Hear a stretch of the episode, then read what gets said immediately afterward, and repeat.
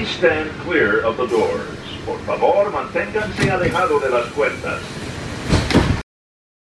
Are, are you ready? Did you stand clear of the doors? I did.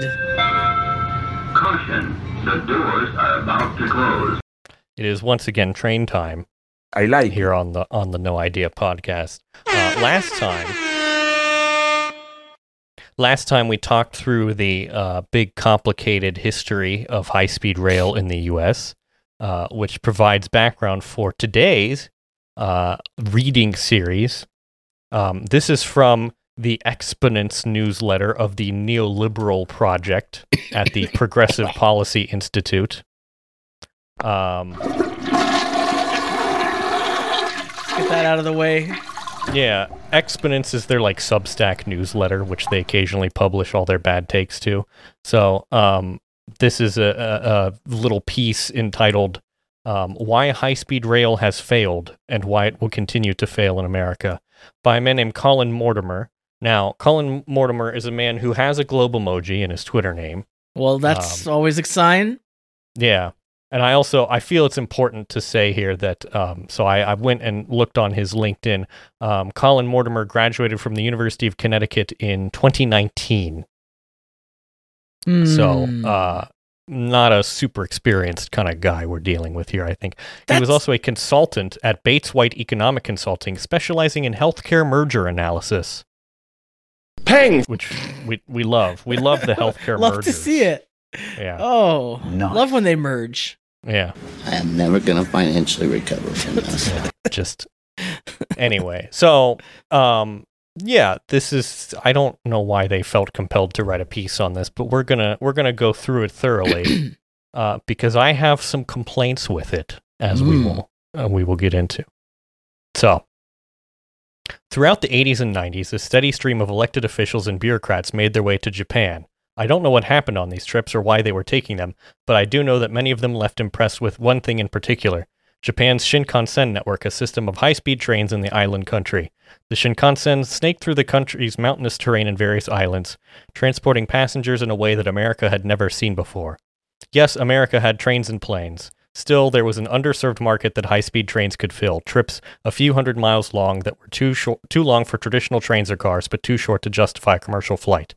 So, when those elected officials and bureaucrats returned to the United States, they surmised to bring the Shinkansen to America. So, uh, this says throughout the 80s and 90s, but you recall from last week that in fact uh, the U.S. was aware of the Shinkansen all the way back when it started, and indeed that's what caused the per, uh, the passage of the High Speed Ground Transportation Act of 1965 and the development of the Metro liner.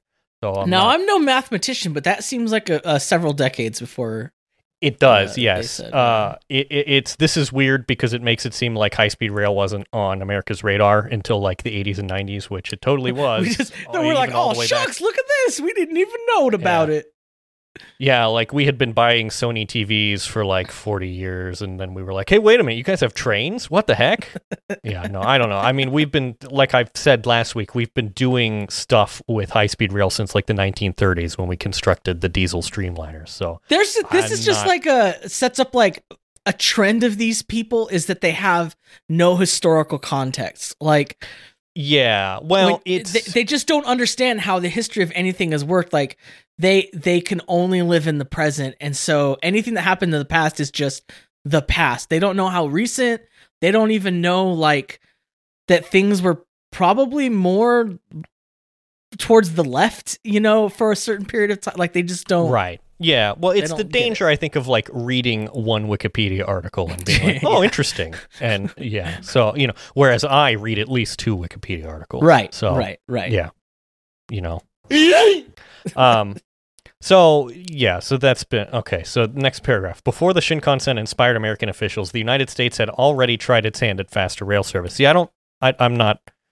Again, this is the Metroliner was inspired by the Shinkansen. Uh, this is silly.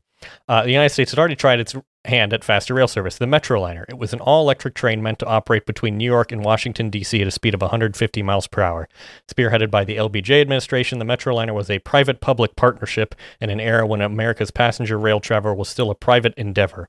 The government's role would be to provide financial assistance to assist private companies in acquiring the train sets.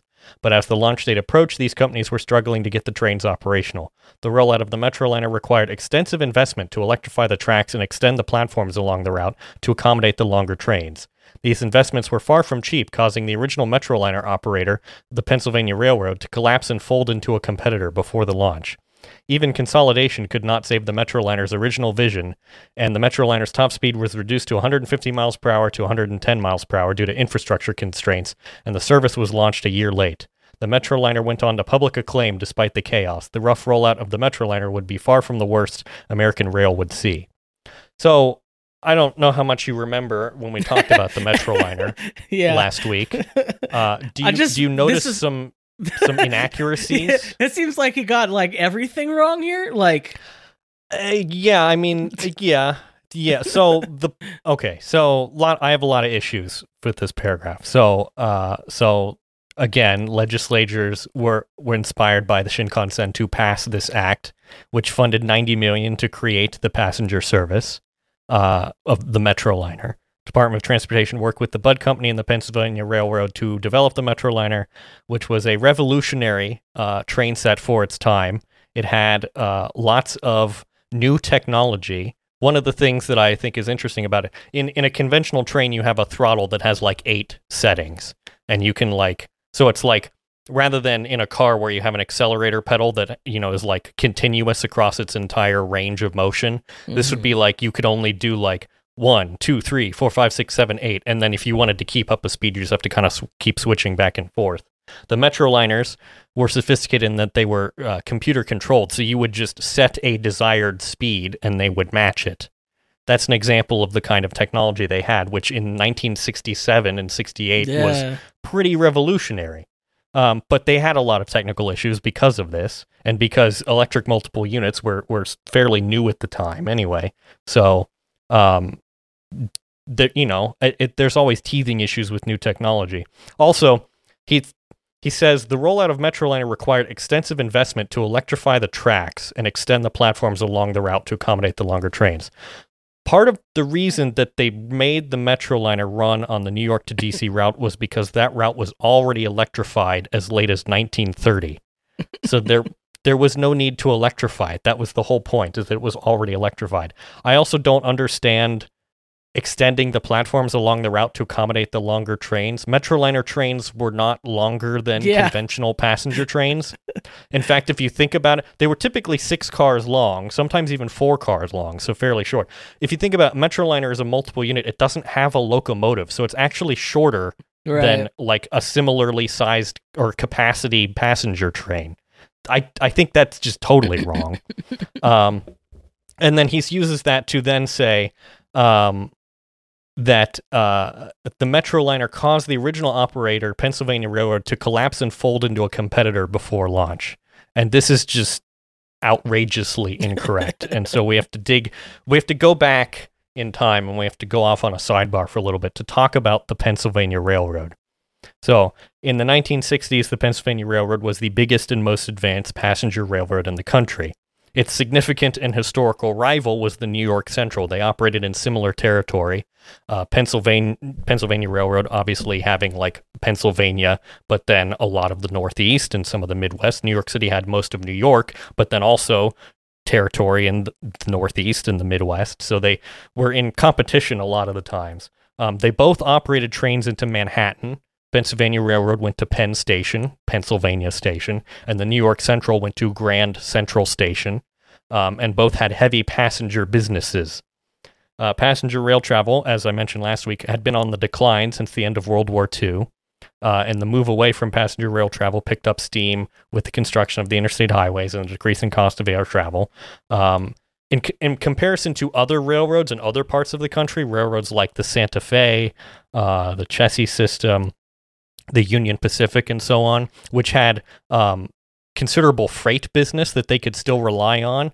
The Pennsylvania Railroad and the New York Central had a much more varied mix, uh, so they weren't they couldn't necessarily depend on freight. Another problem as well was there are just so many railroads, small railroads in the Northeast in that area that the freight business was divided up amongst all sorts of um, small railroads. So they didn't have uh, the backbone of freight to rely on like the other uh, railroads.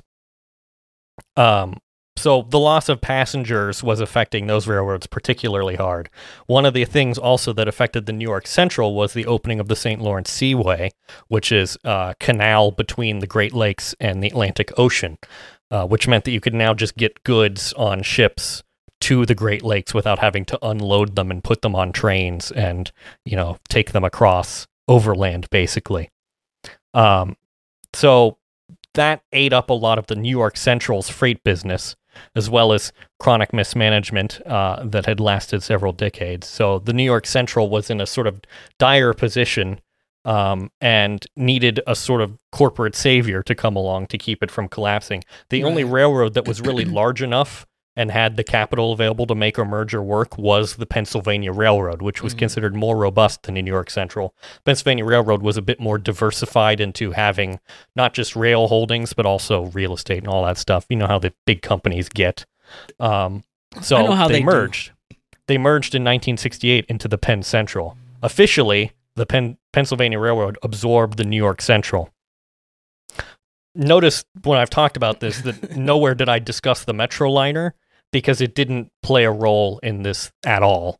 Uh, the the Metroliner uh, expenses really had nothing to do with the formation of Penn Central. In fact, the Pennsylvania Railroad and then the Penn Central boasted often of the Metroliner, uh, and it was well received despite issues with reliability. It helped reverse the decline in passenger traffic on the Northeast Corridor because of how successful it was. Um, it also didn't. The yeah, Pennsylvania Globe, Railroad Globe didn't Man collapse. said. Globe Man It- said.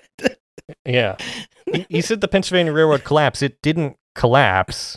Uh, and and the New York Central didn't collapse either, although the Penn Central would eventually collapse after only 872 days of existence.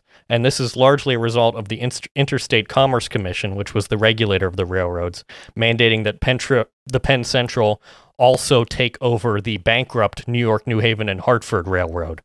So it basically said, hey, why don't you take over this unprofitable railroad as well? In fact, we require you to. And then there were also numerous problems with the actual merger. There was no real implementation plan for how they were going to stitch the two companies together uh, or anything like that. And it ended up just completely uh, collapsing under its own weight uh, and brought the entire operation down and led directly to the creation of Amtrak. So I, I just find that assertion that the uh, that the Metroliner caused the Pennsylvania Railroad to collapse so ridiculous that it calls in to question the entire credibility of this piece, in my opinion. Um, I mean, uh, as you saw earlier, we're playing a little bit fast and loose with the facts here. So, um, Yes. yeah. I mean, this is so I, I, I, what I did is I have three books on uh, the Penn Central, which I have not read all three in their entirety because who has time for that these days? But I did uh, peruse their indices for the words Metroliner and other related things and saw what they said about them. These books are The Fallen Colossus, The Wreck of the Penn Central, and No Way to Run a Railroad. And I can tell you that in none of the three books is the Metroliner identified as a cause of anything relating to the collapse of either the predecessor railroads or the Penn Central. Only one book really covers the Metroliner in any sort of detail, and it's mostly just, uh, you know, talking about the success that it had despite the right because they take it they take it for granted from our perspective to be like well the metroliner had nothing to do with this because it was a success like Mhm. Yeah. so obviously why would they yeah, I don't know. I I feel like it's worth noting too that the Metroliner was a half measure of high speed rail, like I mentioned last week. It was intended to run high speed trains on infrastructure that wasn't designed for it. Uh, you know, there was no dedicated infrastructure built for it because the U.S. government is allergic to funding rail infrastructure, even as it happily spends billions of dollars to build highways and airports. Uh, we'll get back to that later. Uh, next section. In 1991, President H.W. Bush signed into law the Intermodal Surface Transportation Efficiency Act. The bill was broad. It created the Rails to Trails program, mandated airbags in passenger vehicles built after 1998, and designated five different potential high speed rail corridors in America, including the Northeast Regional Corridor. Up until this point, Amtrak had been running the Metroliner for nearly 30 years, and speeds have never reached their original goal. Okay, so do you remember last week when I mentioned how the Metroliner uh, cars were eventually replaced by new locomotives that actually managed to do pretty well? Right. So Yeah. Amtrak had been running the Metroliner for 30 years, but not in Metroliner service. They were run on the Keystone service. The Metroliner service was taken up by AEM 7 locomotives, which did just fine and served admirably until 2018, even. Um, so, using its new federal funding, Amtrak called for proposals of a new high speed train that might live up to the original promise of Metroliner, Acela. Acela would look like a high speed train of Europe or Asia. It would tilt into curves like other high speed trains, a necessity along the winding Northeast Corridor. Acela would be able to travel between Washington and Boston on electric only, unlike the previous service that terminated in New York. Finally, and most importantly, Acela would surpass the Metroliner speeds at the time. Amtrak required bids to be able to build a train capable of hitting 165 miles per hour. The promise of American high speed rail had been renewed. But these specifications, along with the requirement that Acela be able to withstand impact from a freight train, sent costs skyrocketing. So th- this is mostly accurate, apart from the thing I mentioned earlier, and also, um, Acela would be able to travel the distance between Washington and Boston on electric only, unlike the previous service that terminated in New York. That's because a significant portion of the cost of of Acela and, and the Acela service was spent on electrifying the portion of the rail from New Haven to Boston so that that was possible. So bear that in mind later when we complain about the costs of things. Um, so, but the thing is, that was a good decision because before you had this thing where you would have diesel trains from Boston to New Haven and then electric trains from New Haven to DC. Now they just run electric trains all the way, whether they're Acelas or uh, city sprinters or whatever. So it's a good decision. Electrification is generally a good decision, and we should spend money doing it. Uh, one thing he mentions here uh, the requirement that Acela be able to withstand impact from a tr- freight train sent cost skyrocketing. This this is a good point. It was a huge impediment. There was a uh, Federal Railroad Administration requirement, which is called the Buff Strength Test, which required American the passenger The buff trains. strength test. I've passed that. Indeed. Nice. um, it required American passenger trains to withstand almost twice as much force in an impact than a European train, and prohibited the sort of uh, crush or crumple zone designs that they used in Europe to manage the crash energy, as they call it, crash energy management. Um, those, that was not allowed to be used on American passenger trains. And so that did add a lot of weight and cost to the Acela vehicles. That requirement was originally written in the 1940s and didn't change until 2018 when they finally modified it and pretty much resolved it. It's not really an issue anymore, fortunately, although no new projects have yet taken advantage of that. Mhm. Hopefully they will soon. But with reality setting in and costs skyrocketing, so too was the promise of Acela downgraded. Sharing tracks with traditional trains meant congestion and expensive designs to accommodate both trains. The infrastructure itself was very old, and the bridges and tracks could not handle a 620 ton train set barreling over them at 165 miles per hour. Neither could the people living next to the tracks, whose homes had been built decades prior without high speed train noise considerations in mind. Local regulations were erected to limit Acela's speed through their neighborhoods, and the federal government respect- restricted the train's speed over aging infrastructure.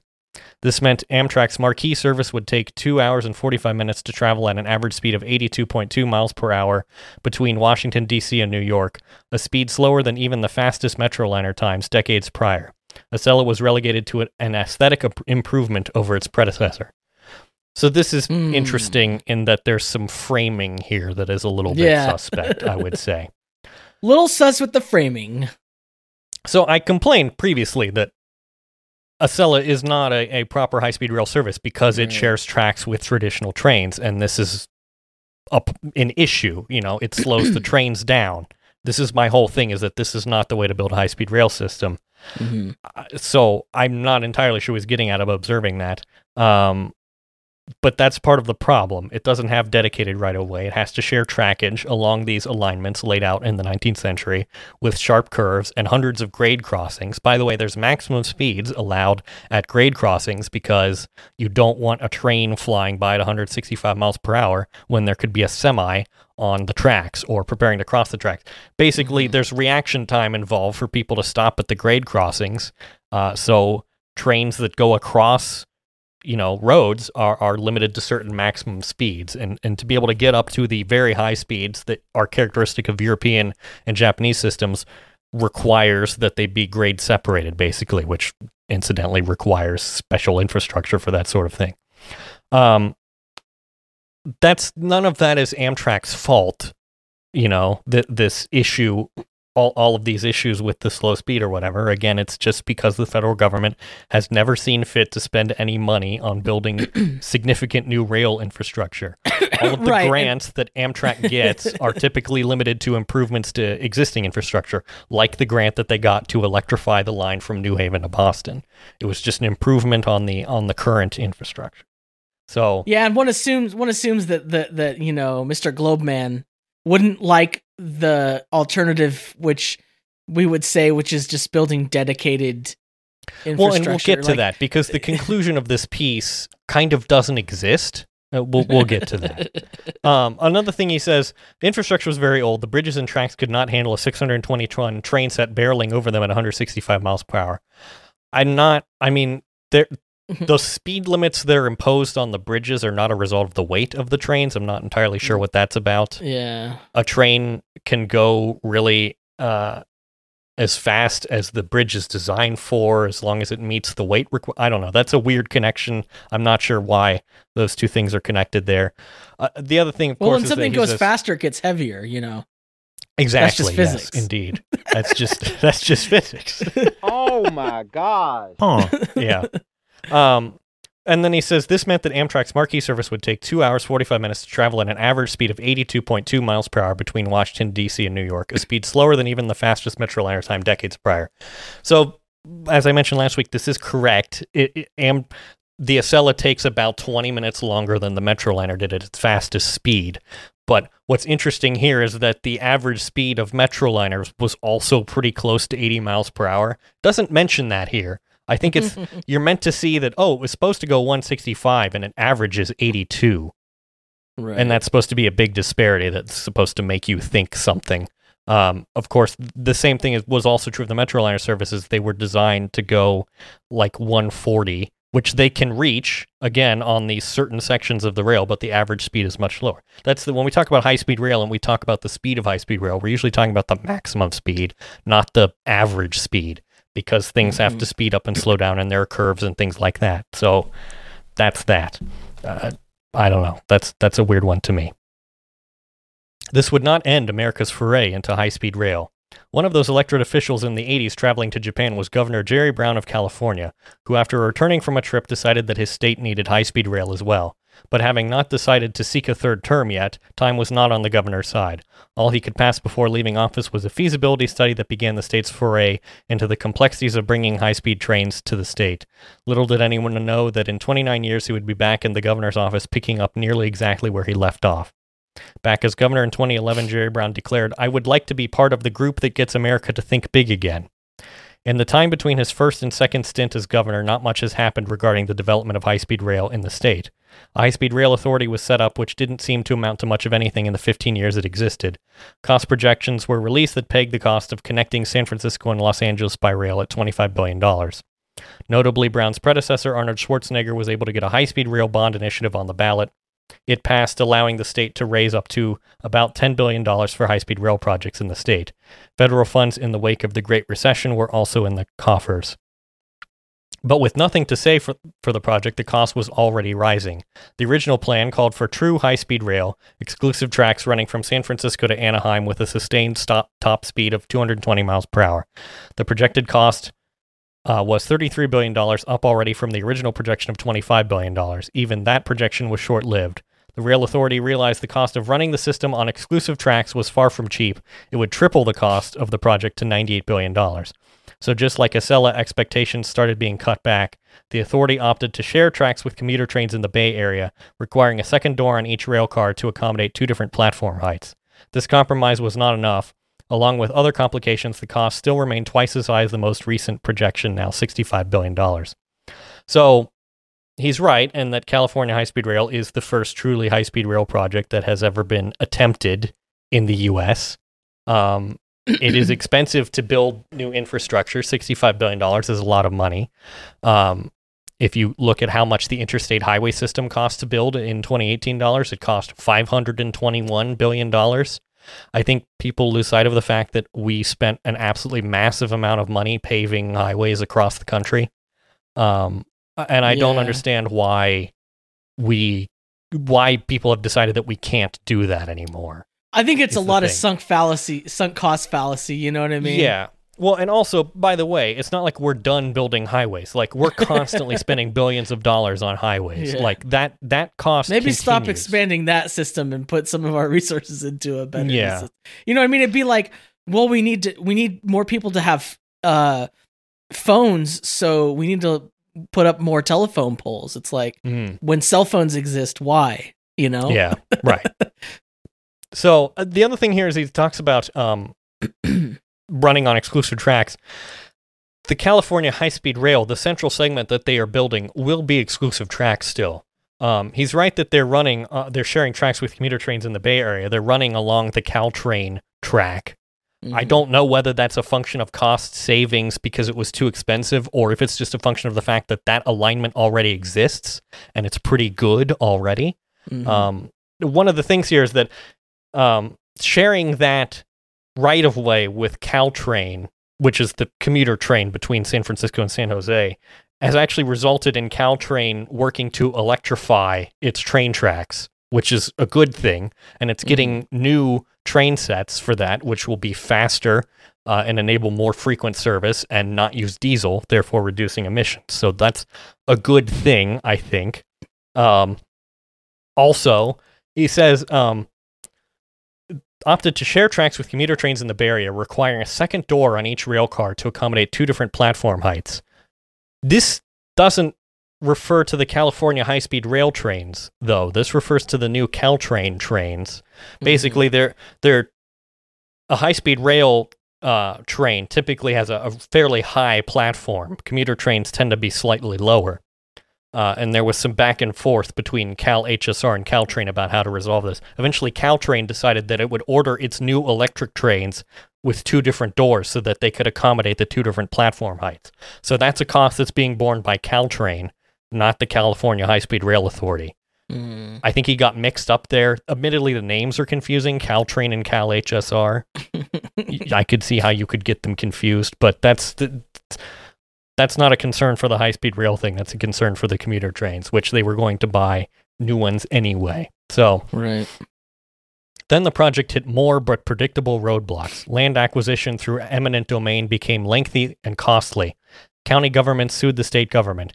Consultants overpromised and underdelivered. Ever heard of that happening before? Capturing roles that should have been filled by the government. Environmental reviews were required ad nauseum. Politicians and constituents were angry that they didn't get their specific carve out, with one Republican council member even spending $3,000 to complain that the high speed rail money should be used to build a dam ins- instead. So, this is the beginning of his argument that basically um, it's too hard to build rail in the US because of quote unquote roadblocks, things like having to pay people to take their land and having to do environmental reviews before you lay down a, a rail through, you know, a wetland or whatever. Mhm. Um, I'm not necessarily swayed by the argument that eminent domain should be made easier or that it should be made more difficult for local governments to oppose big projects. That just doesn't Yeah. seem like a great idea to me. Um, admittedly, these things are headaches and they slow things down, but making it easier to take people's homes and blast highways through them is only going to hurt poor and minority communities more because NIMBYism works, but only if you're white. Mm. I mean that that's if you want evidence of that, look at the construction of the interstate highway system here in Detroit. The highways uh, near the inner city, near downtown Detroit, were blasted through poor black neighborhoods. Then, when they got out into the suburbs, Look at the designs. when when you got out of the suburbs, construction suddenly halted because all the white people were like, "Oh no, you're not building a highway through my neighborhood," um, and suddenly those highways were either rerouted or canceled entirely. So I don't know how making eminent domain easier is gonna ex- not exacerbate that situation already. I don't. There's no way Yeah. to s- thread that needle. I mean, that's a little bit of a. Yeah, I don't. I don't know. Well, we come back to that. Well, and look, bit, look. so. I mean, th- this is this is. I don't want to get you too off track here, but like, part part of that comes down to like, you you have to work with the people, like, because these Right. projects are public projects, and so you need to communicate and uh, help the public understand that, and uh, you know, you have to get buy-in, like, uh, yeah, y- a- and and spoiler for later. There's a there's a, a a passing reference to how easy it is in China to appropriate land, and it's like, my dude, that's not really what we're going for here. cool. Yeah. Anyway, um, these issues plagued Governor Brown throughout the entirety of his second stint in office. So even though, though the project gro- broke ground before he left office, Brown didn't have much to show for eight years of effort. To add insult to injury, after leaving Sacramento, the price jumped by 10 billion, and the cumulative delay became 13 years. California's new governor Newsom canned the project, though it was less so a cancellation more of an indefinite postponement of the most essential portions of the project, the tracks around San Francisco and Los Angeles. Newsom kept the portion of the project to build 163 miles of track between Bakersfield and Merced alive, a far cry from the original ambition to connect California's two population centers. Uh, this is true. Gavin Newsom did postpone everything but the central segment, uh, which is a shame because this would be a good project that would go a long way towards reducing the air travel between LA and San Francisco, which is a far more polluting form of transit. And car travel. There's a lot of car travel. yeah. Um, and so the California high speed rail extensions to um, San Francisco and LA w- would go a long way to, to solving that. The California high speed rail extension to S- to San Francisco would also go a long way towards unifying all the disparate transit systems around the Bay Area, which has like, I don't know, 13 different transit agencies all doing things. Um, because there are plans uh, in the works that would basically connect California high speed rail to San Francisco and then possibly put another tube under the bay to connect to Oakland, which would be another uh, uh, quick Yeah, way to get from Oakland. deal. Yeah, that would be a, a pretty big deal. Um, Bay Area transit officials are still plowing ahead with improvements to the rail network, like I mentioned earlier, anyway. Uh, Caltrain electrifying its main line. So the potential is still there.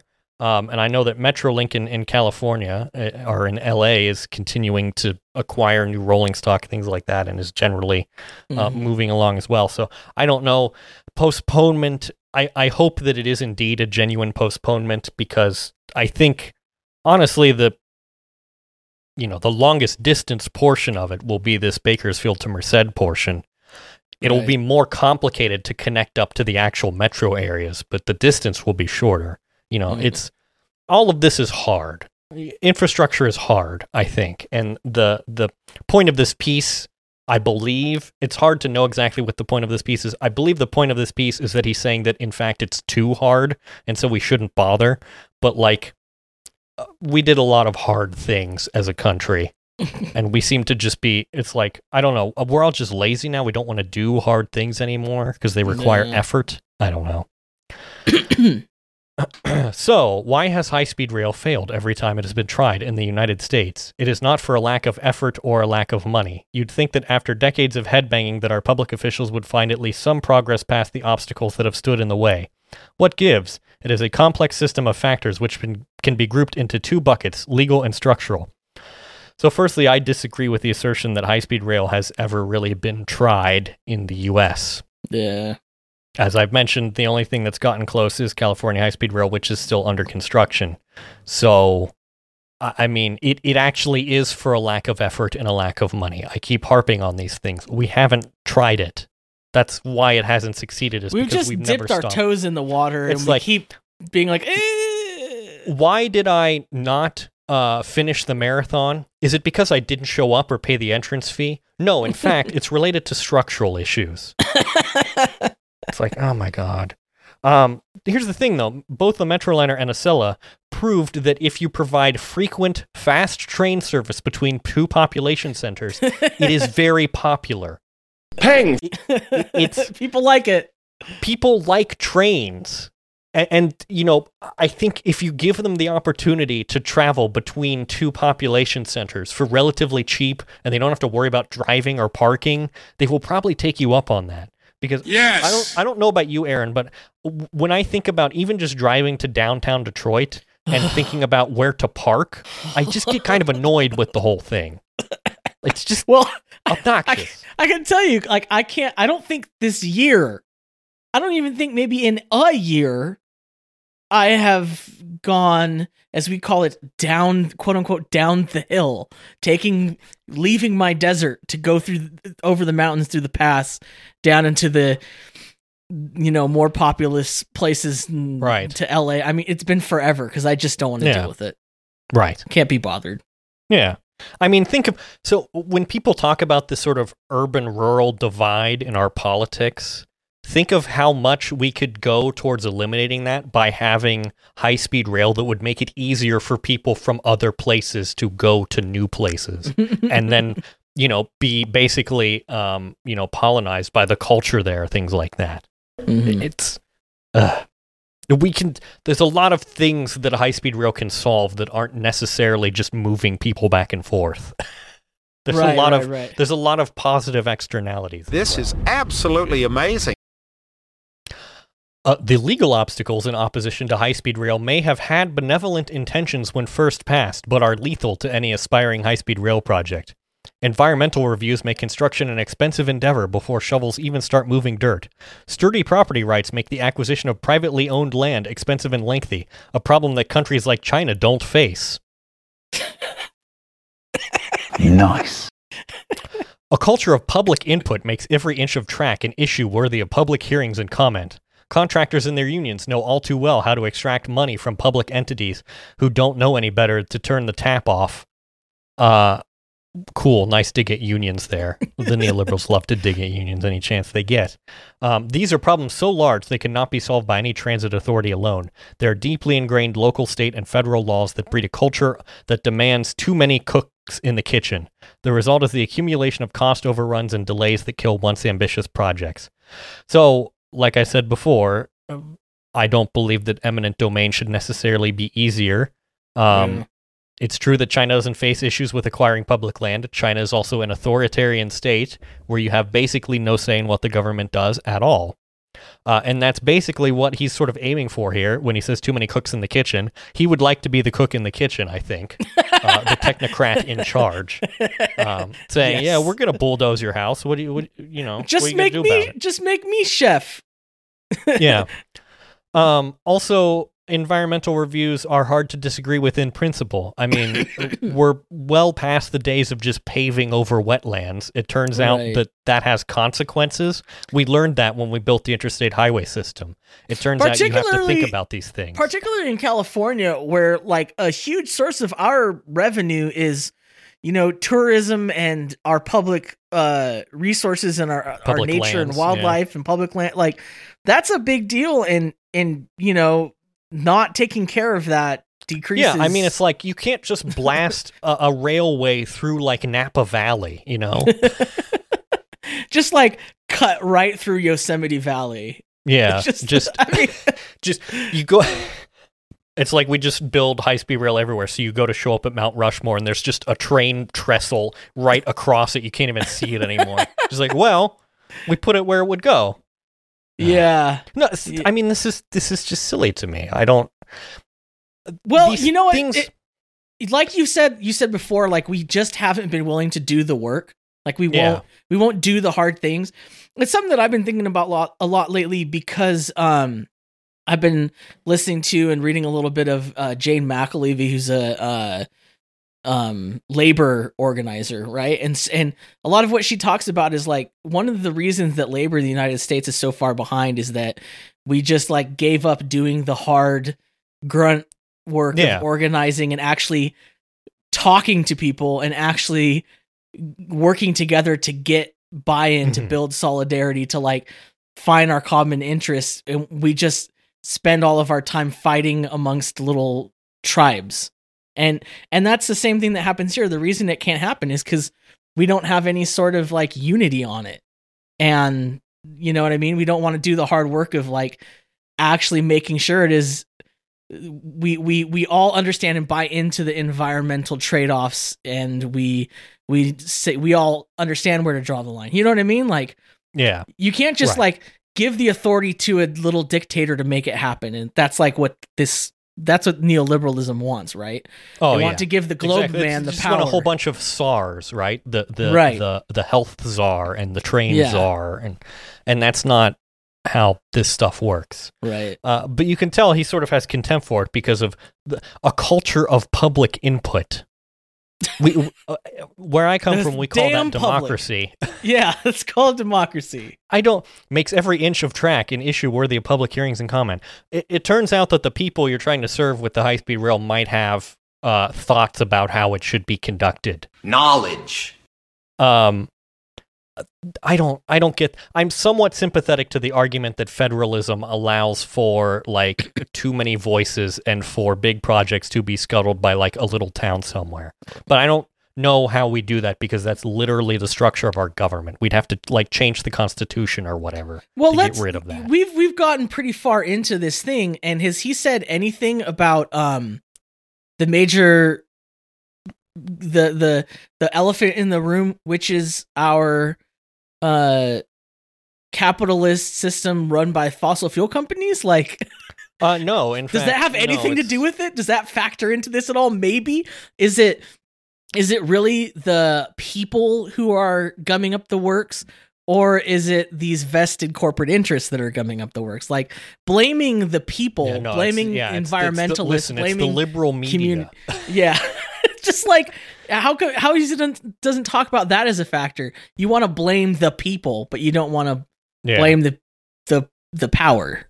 That's I do want to. I do want to circle back, you know, because he talks about how expensive the California high speed rail has gotten, and we talked a little bit last week how um, it turns out that a lot of highway improvements were built into the construction of the high speed rail. So those are sort of being, I would say, unfairly counted as part of the cost.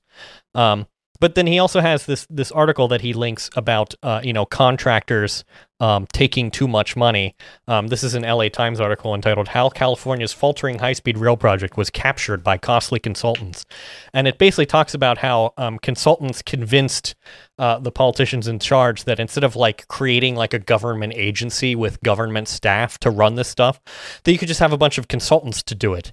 And I don't understand is is this guy, this neoliberal guy, opposed to this? Because like that's his whole that's like their whole thing as neoliberals is like, well just have consultants do it. Like this is I mean, he literally worked for a consultancy. Yeah. So like it's like, yeah, that is the problem.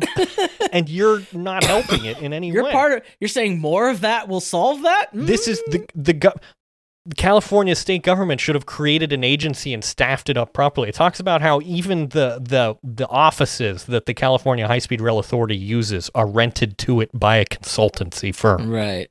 Right. which it's just it doesn't. That's just bad management, honestly, and that's like uh, probably you know as a result of reg- capture and, and and rent seeking by the consultant and the the political classes. They're just too close to each other, you know Yeah. because it's almost certainly politicians just handing out money to you know their friends basically so i agree that that's an issue but i don't agree that this guy knows how to solve it he only knows how to make it worse it's kind of his job in a sense so um the problems are also structural, geographically and historically speaking. American advocates of high speed rail don't realize how little density America has compared to other countries with high speed rail. For example, the route between San Francisco and Los Angeles would have been nearly 440 miles long compared to 230 miles between London and Paris. Tokyo to Osaka is 320 miles. Generally, high speed rail with multiple stops is only practical under distances under 500 miles.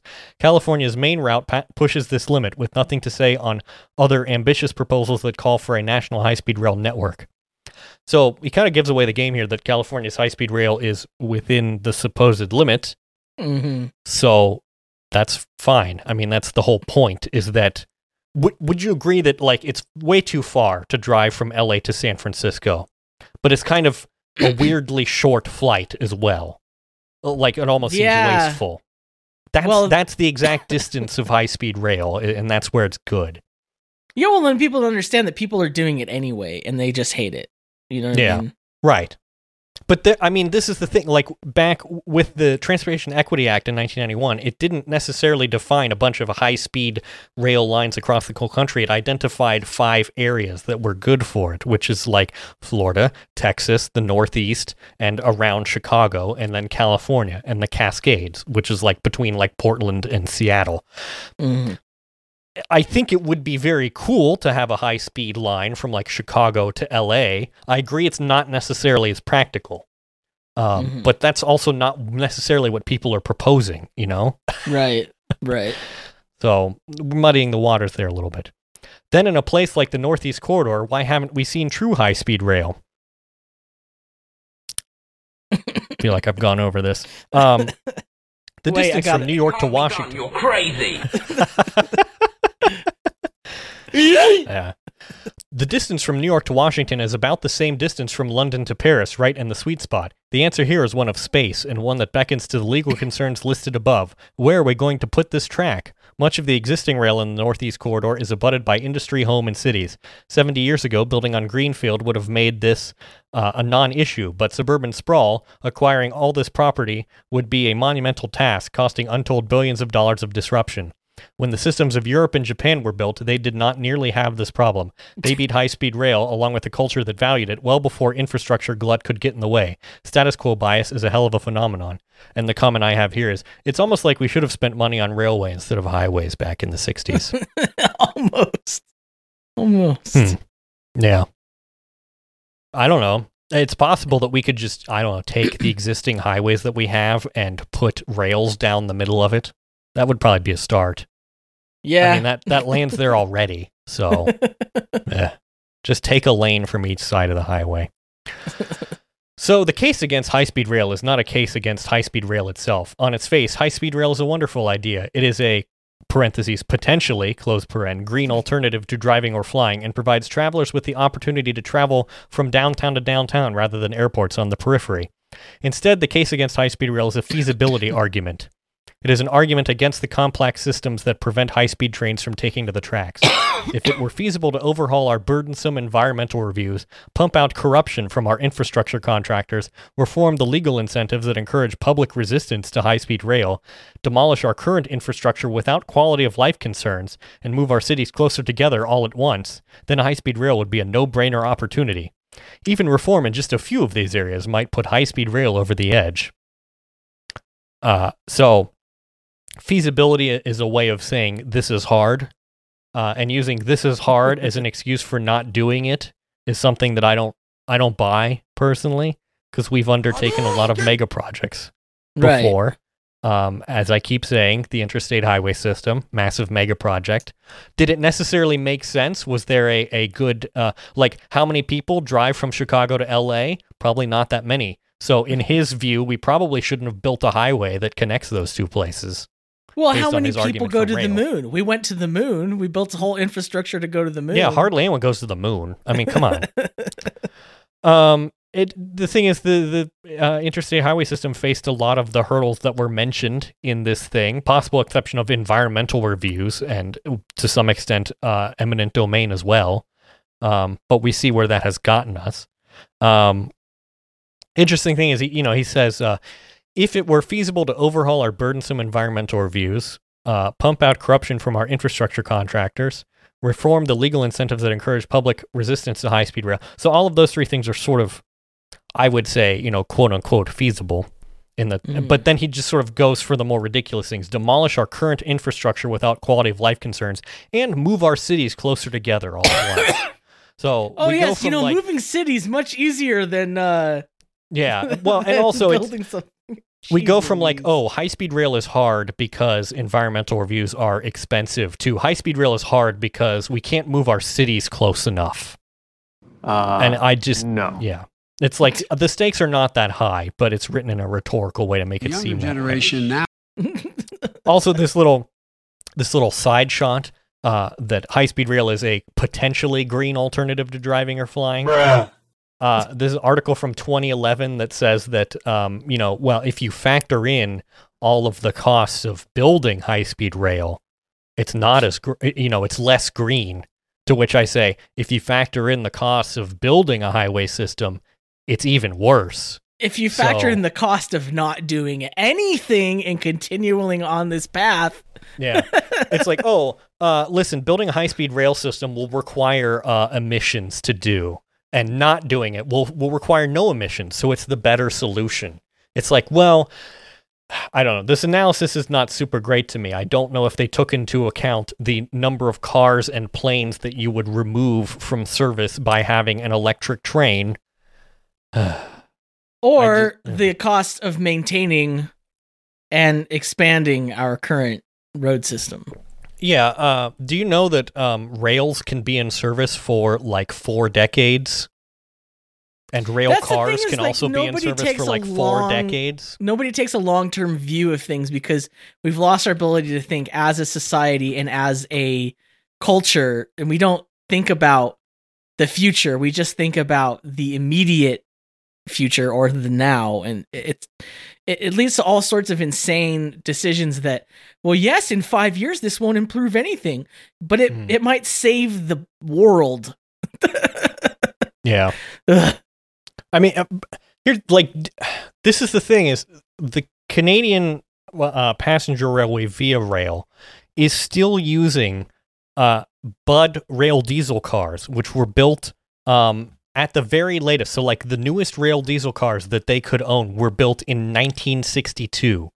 As early as 1949, they are still using some of this equipment to these to this day. Like I said, Like- like, I said last time, we we we drink from wells we did not dig, man. It's just Yeah. like- But this is the thing: is we can how how often do you have to replace a car? You know, like every ten years approximately, and doing the maintenance on a concrete freeway is usually uh, a, like every. Are they decade or two factoring in kind of thing. automobile repairs on all of the production that goes into all of the automobile parts, all of the wheels, all the Yeah. tires, all of the This is the thing. You can do a big, expansive analysis, but you're still choosing what to include with it, right? Because these things, the, the effects of these things are simply too large to like totally capture in any way. Yeah, it's hard so for me to have any confidence that they're- choices. it's it's hard it's always hard for me to have any confidence of any study to fully grasp the externalities of any system Be- because uh, human beings have proven again and again and again that we cannot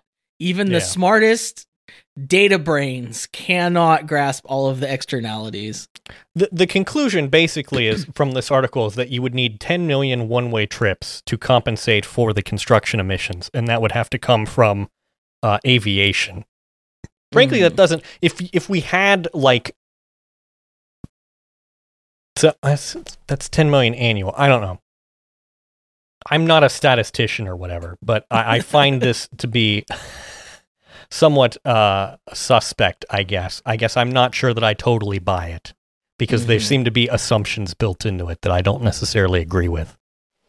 I you have to like I say you have to pick and choose sort of what you're including in these analyses when you do them. So yeah but I mean it's like their their thing is it's like oh you would need uh 10 million annual trips and that would probably have to come from aviation.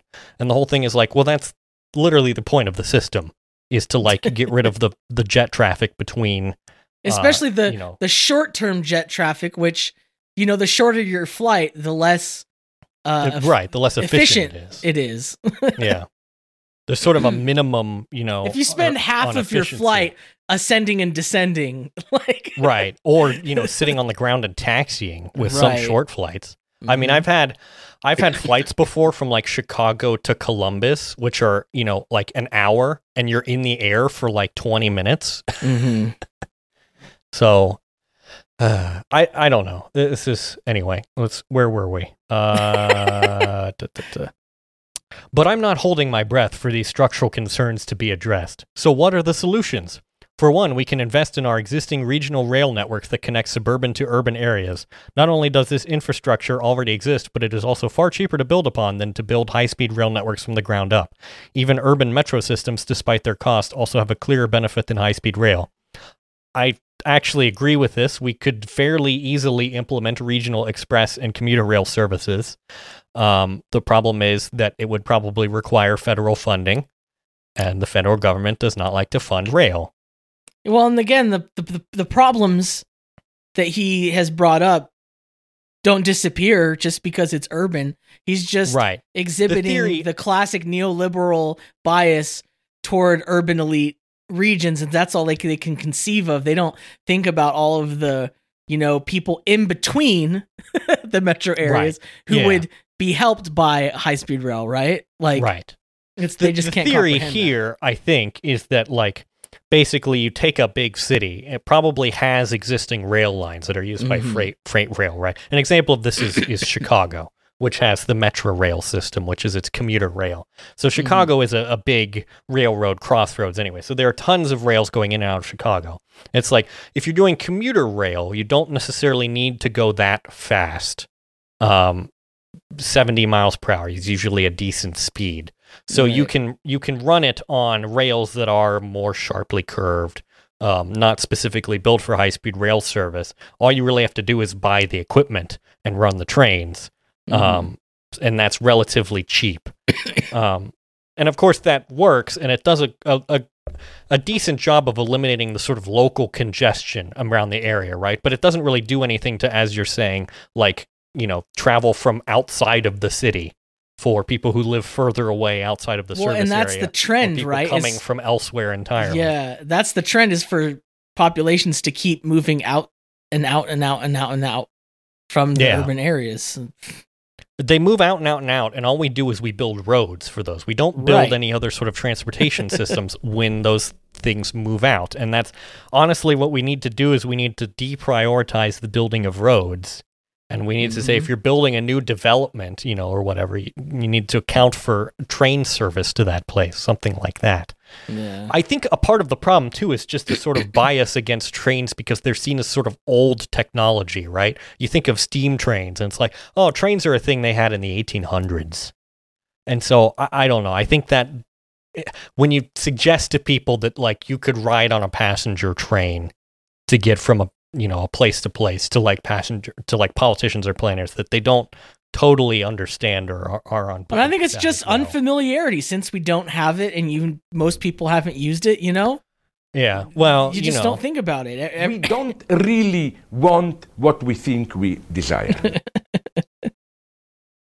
Um, so, next section here. For long distance trips, the U.S. can expand the Essential Air Program coupled with carbon neutrality.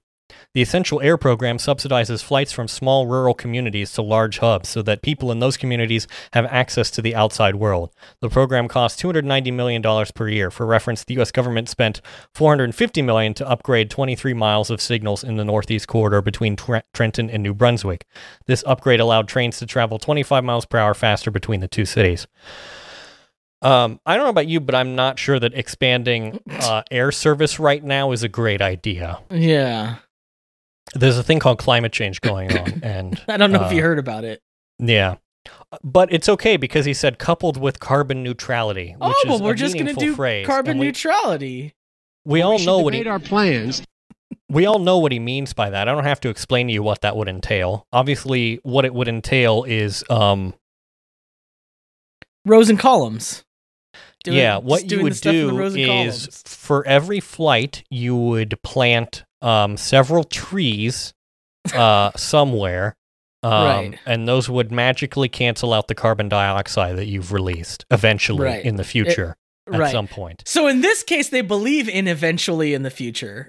Yeah, they do. It, well, it's more like I don't know. This is the throwaway solution, right? It's much easier. It's like we have this existing program. We'll just throw more money at it, the Essential Air Mhm. program. Um, and then we'll also like th- make gestures at carbon neutrality, like we'll donate money to the Sierra Club or something, IDK.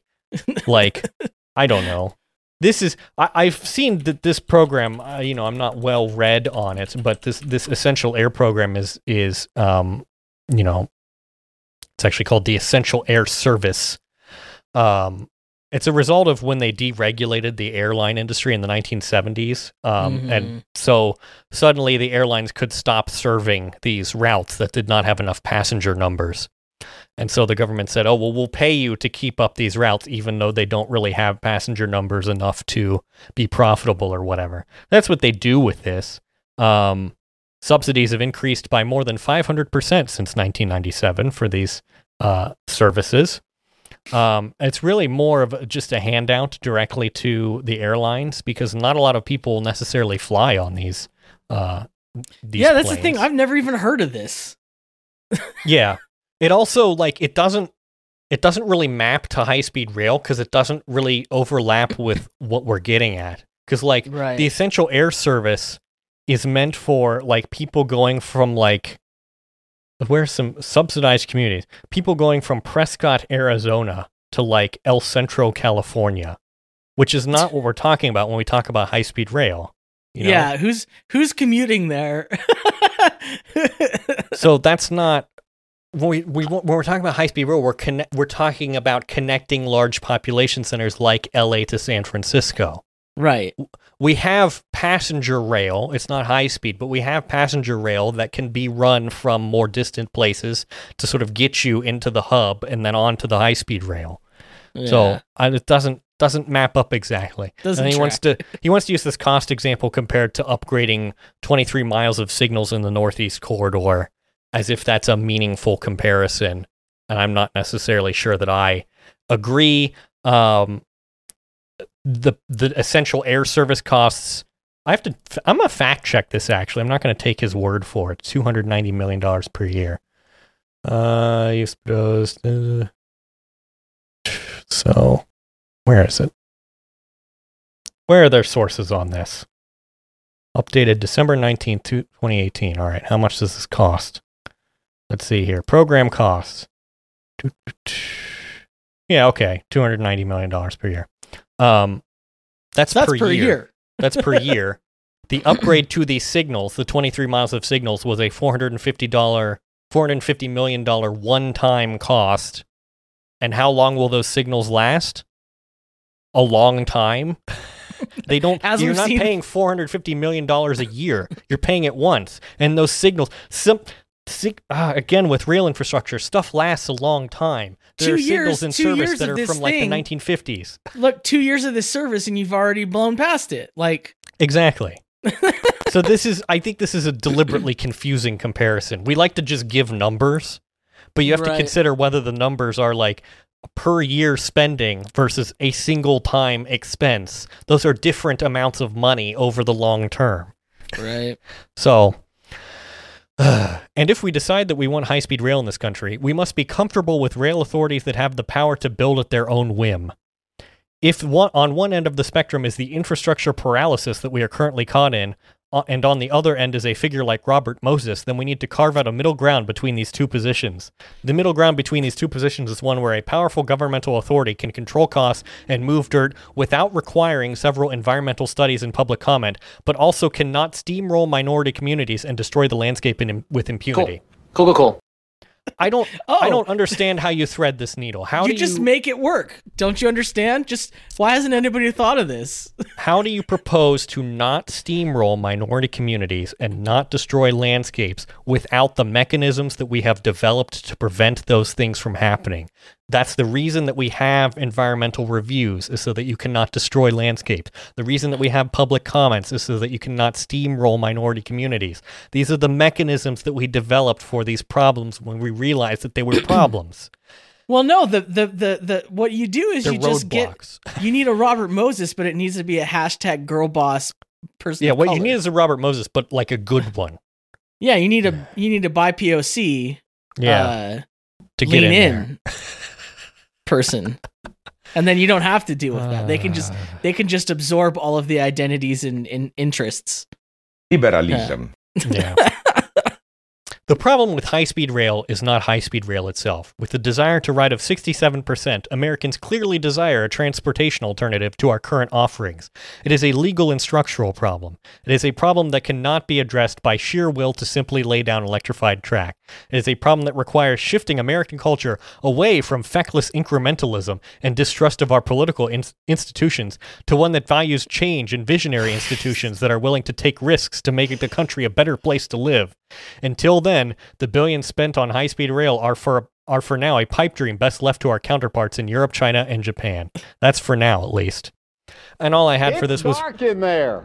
Remarkable to see a nib- neoliberal call for a change away from incrementalism. Except that they didn't really, because that's not what they this. spent the whole article doing doing the opposite of this. This Yeah. is absolutely amazing. Come on. What they said is we have to move away from incrementalism, except that actually doing that would be too hard.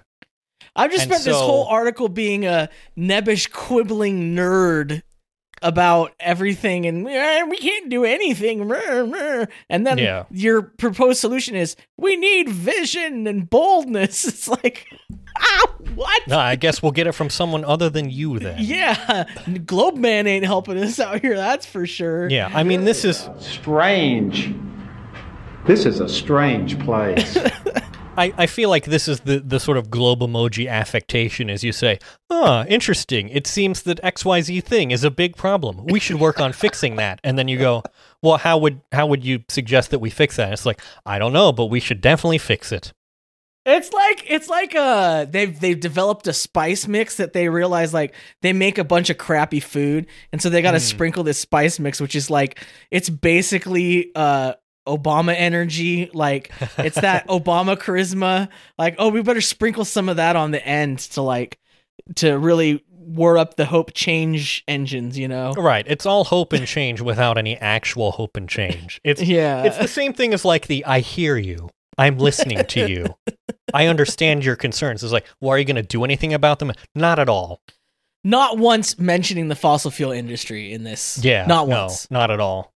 That that has nothing obviously that has nothing to do with any of this right Yeah. they And don't I wanna control like a huge portion of the market and have a huge amount of power in our country Right. Yeah. I mean, this is th- there are a lot of positive developments happening with with rail. There's a lot of excitement in it, more so than there has been in a long time. Things are moving. There are po- Yeah. positive things like Caltrain electrifying its line, which is really cool and good.